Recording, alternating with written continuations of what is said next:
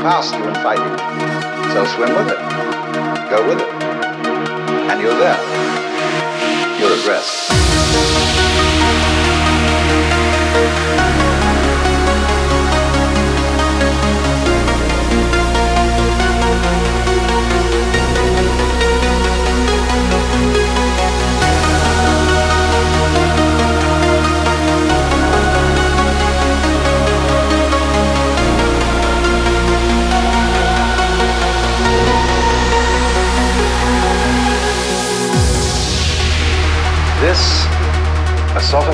Annihilation of oneself, this acceptance of change,